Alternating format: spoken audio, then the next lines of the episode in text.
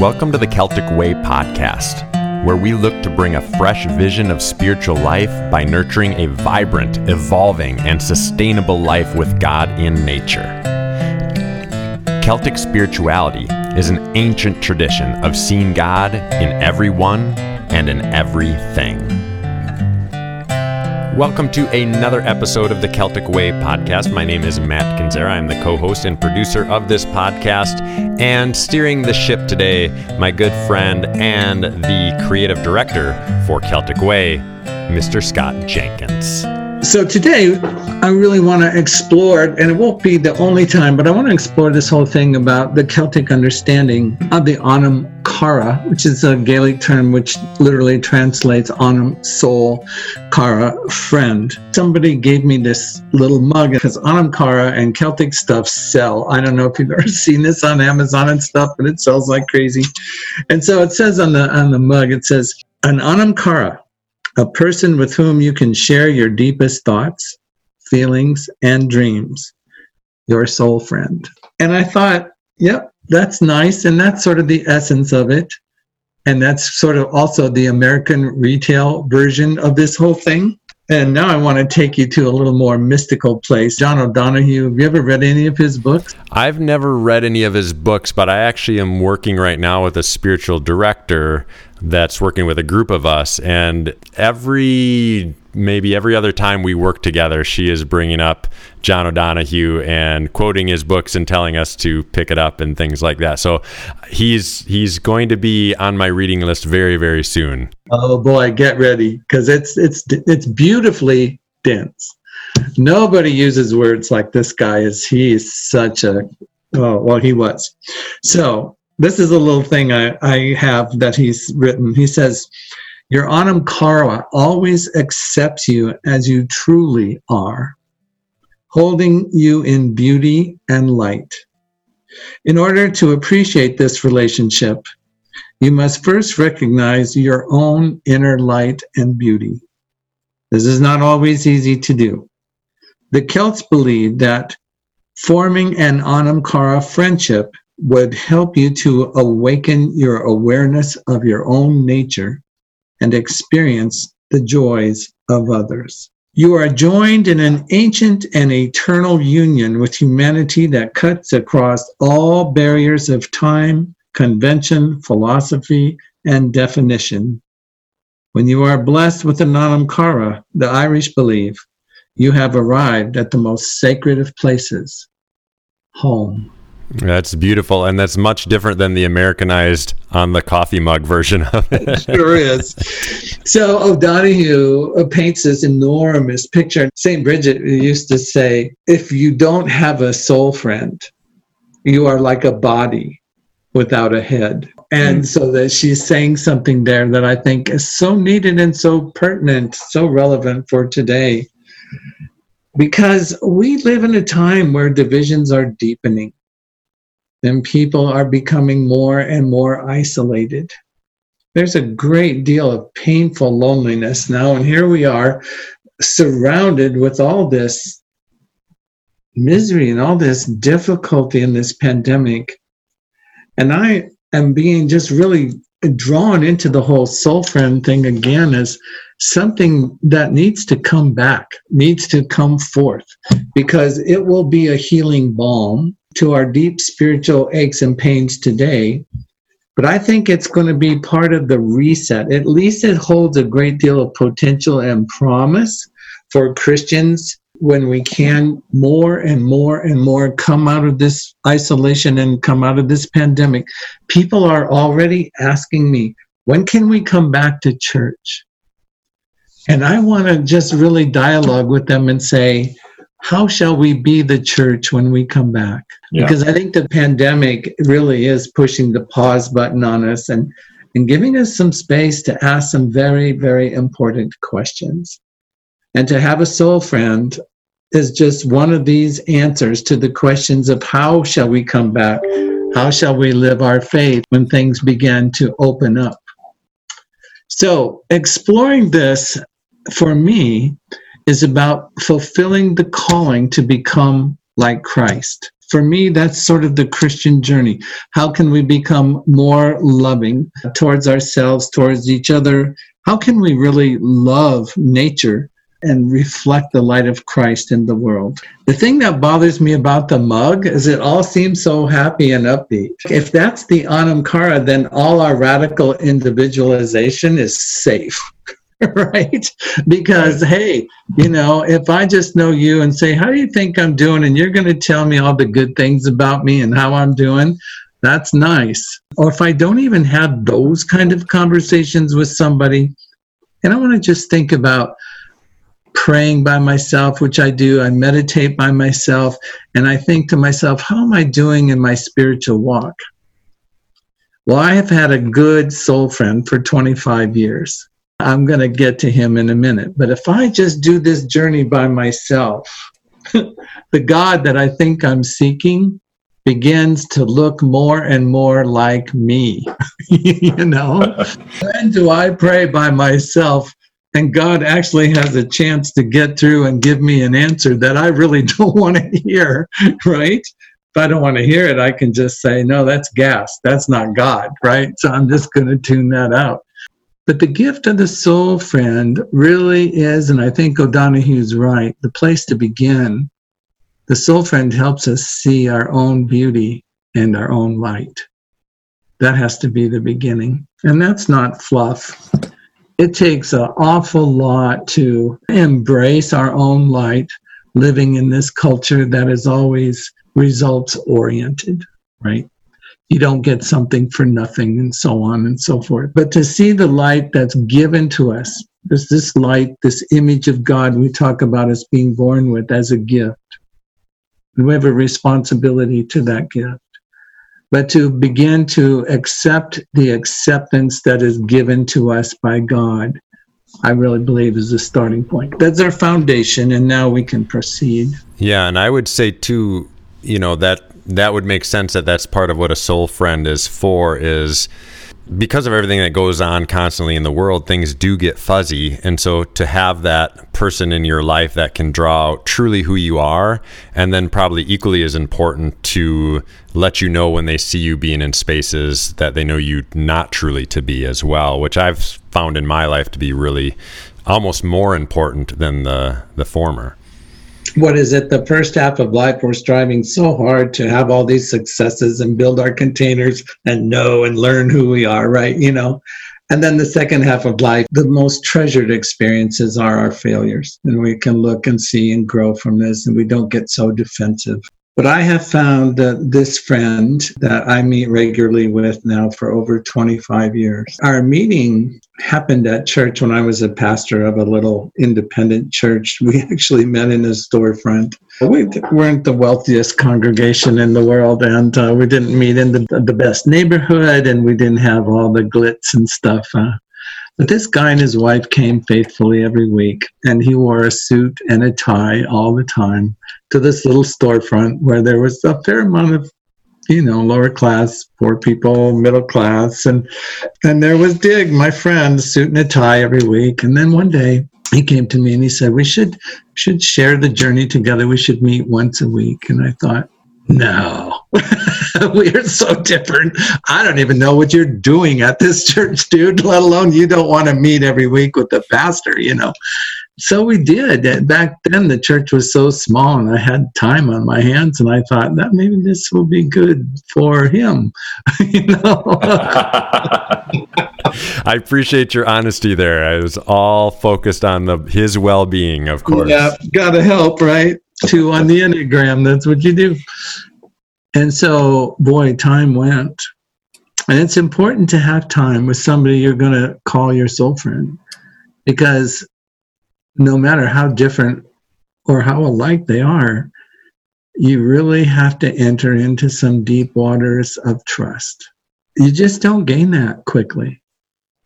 You're talking about sharing your journey together, sharing your life together over a period of time, you have to establish this bedrock so the river of the spirit can flow and it really can flow naturally and genuinely.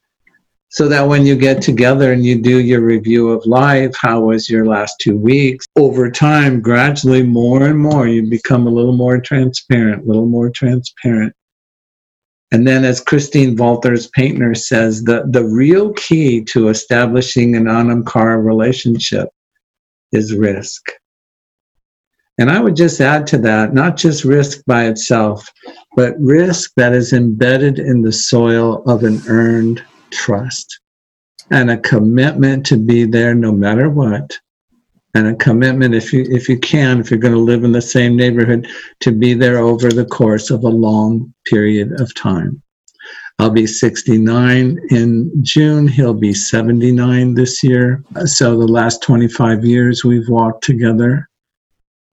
And you don't just blurt out all the stories of your life. That just comes together, you know, over time and and you begin to appreciate that everybody's journey is filled with humanity and divinity. It's such a great gift of relationship because I, I know that the times when I want to fall into my self centeredness, my selfishness, my ego centered way of being, I have somebody sitting right across from me in a chair looking me in the face and speaking words of truth, words of love, and the compassion that comes forth. And the times where maybe something he says actually I feel pain from, and I feel maybe a little embarrassment, some shame. But I know you see, I know now after all these years underneath that, he's looking out for my good, my common good. This was part of the Celtic tradition. This is part, I, I think, of Jesus saying, go make disciples. Yeah. What would you say, because we do live in such an individualistic society, that these types of friendships really aren't encouraged as a whole in America or even in churches?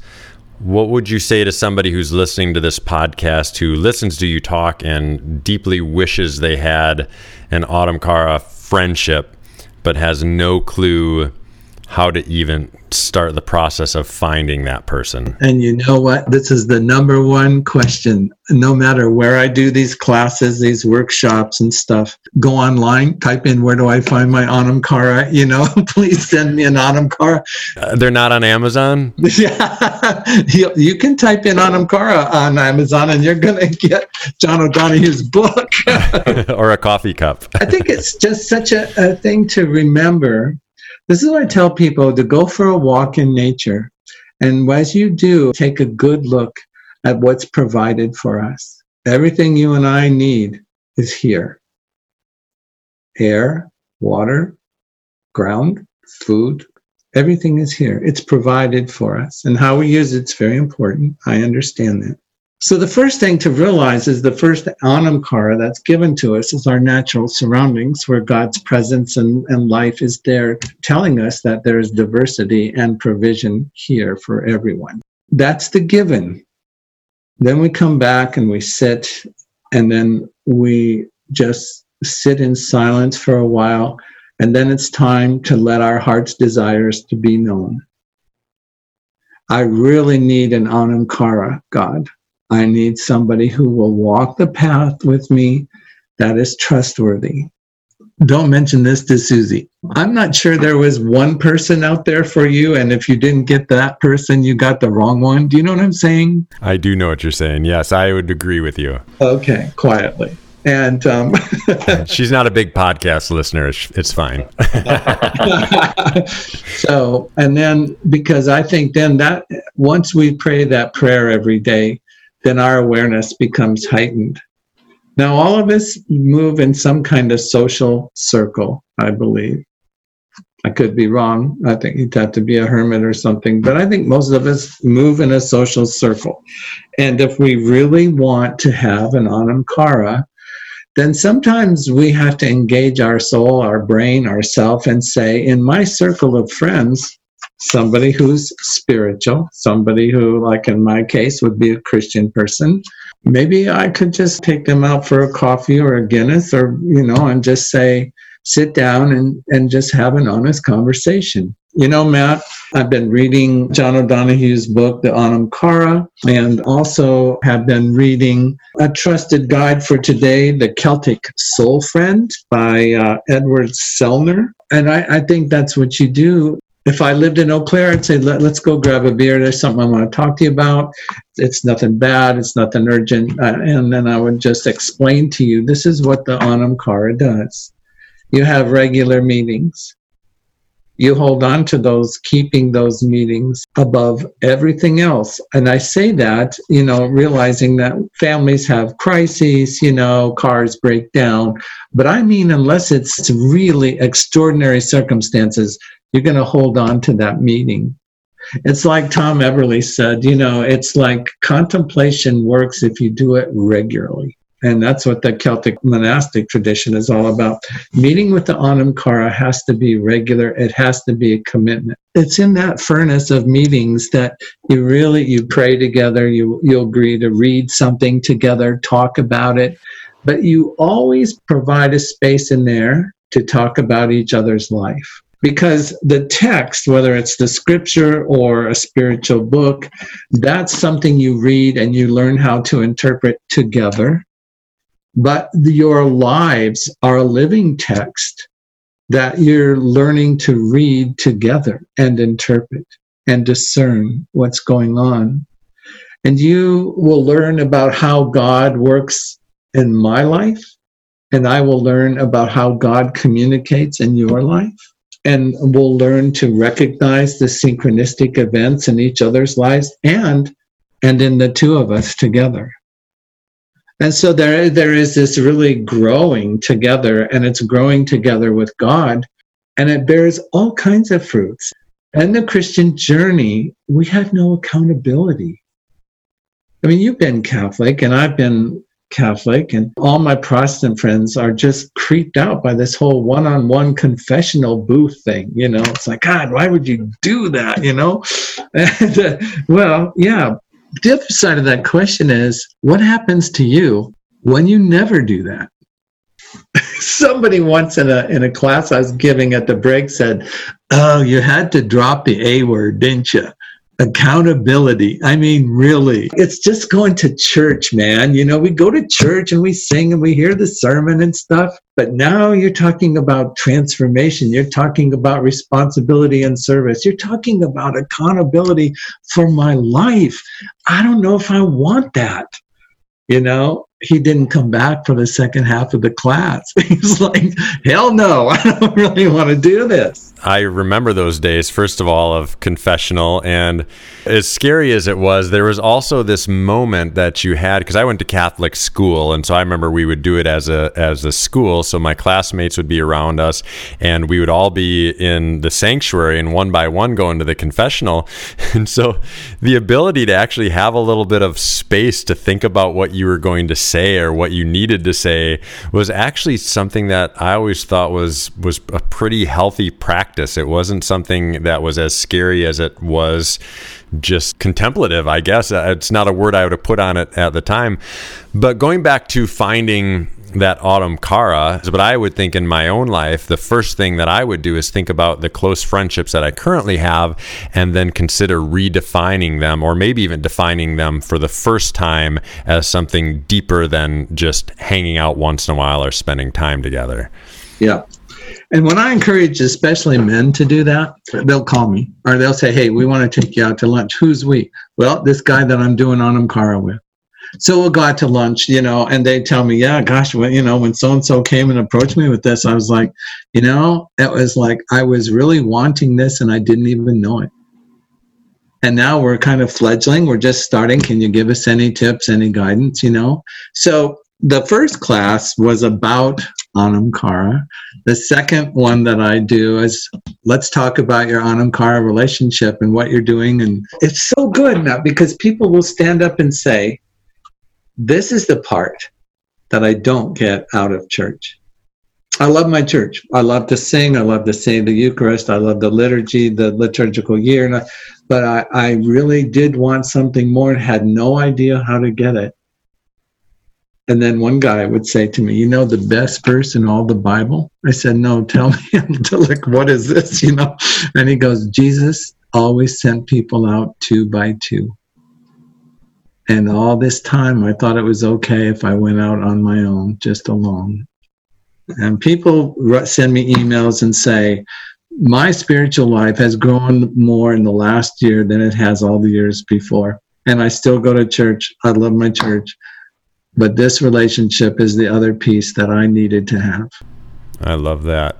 The older I get, the more I realize that the space I really need that sort of friendship in is the times of suffering. The times of joy, it's easy to find people that want to celebrate with you, and we throw big parties around graduations and weddings and all those kinds of things. But when you suffer, our culture has an expectation a little bit that you do that on your own. When I find, as somebody that used to be quite an introvert, still is on some level, that those are the spaces that even though maybe my nature wants to be alone, that's when I realize the most that I need to not be alone. And that's when I've found my friendships to be really important in this last, I'll say, five years of my life. The good thing about the Anam Cara relationship when it was started in our lives was I would just say it was kind of one of these ordinary times it wasn't like, oh boy, we got a lot to celebrate. Let you know, no, wasn't there.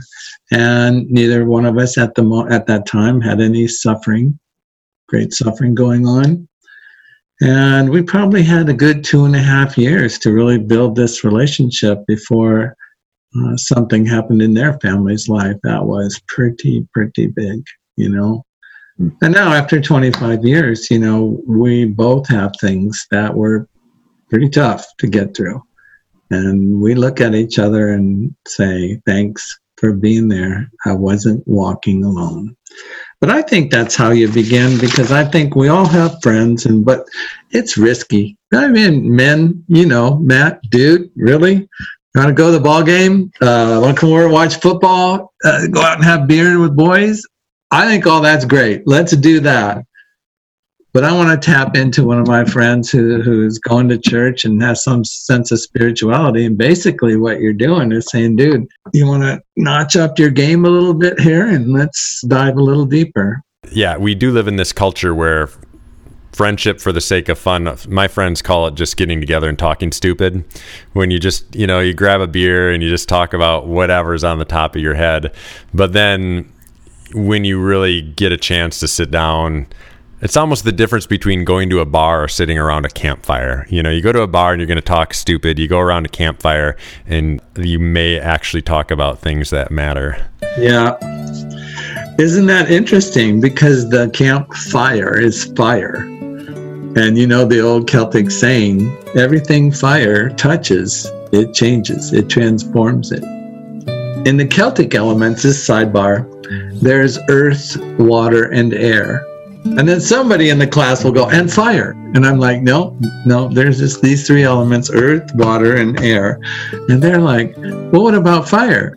Let's see, a fire is what's hidden in each of the elements. And that's how the in the Celtic myth, this is how the elements came to be. Fire touched and changed and made all this stuff.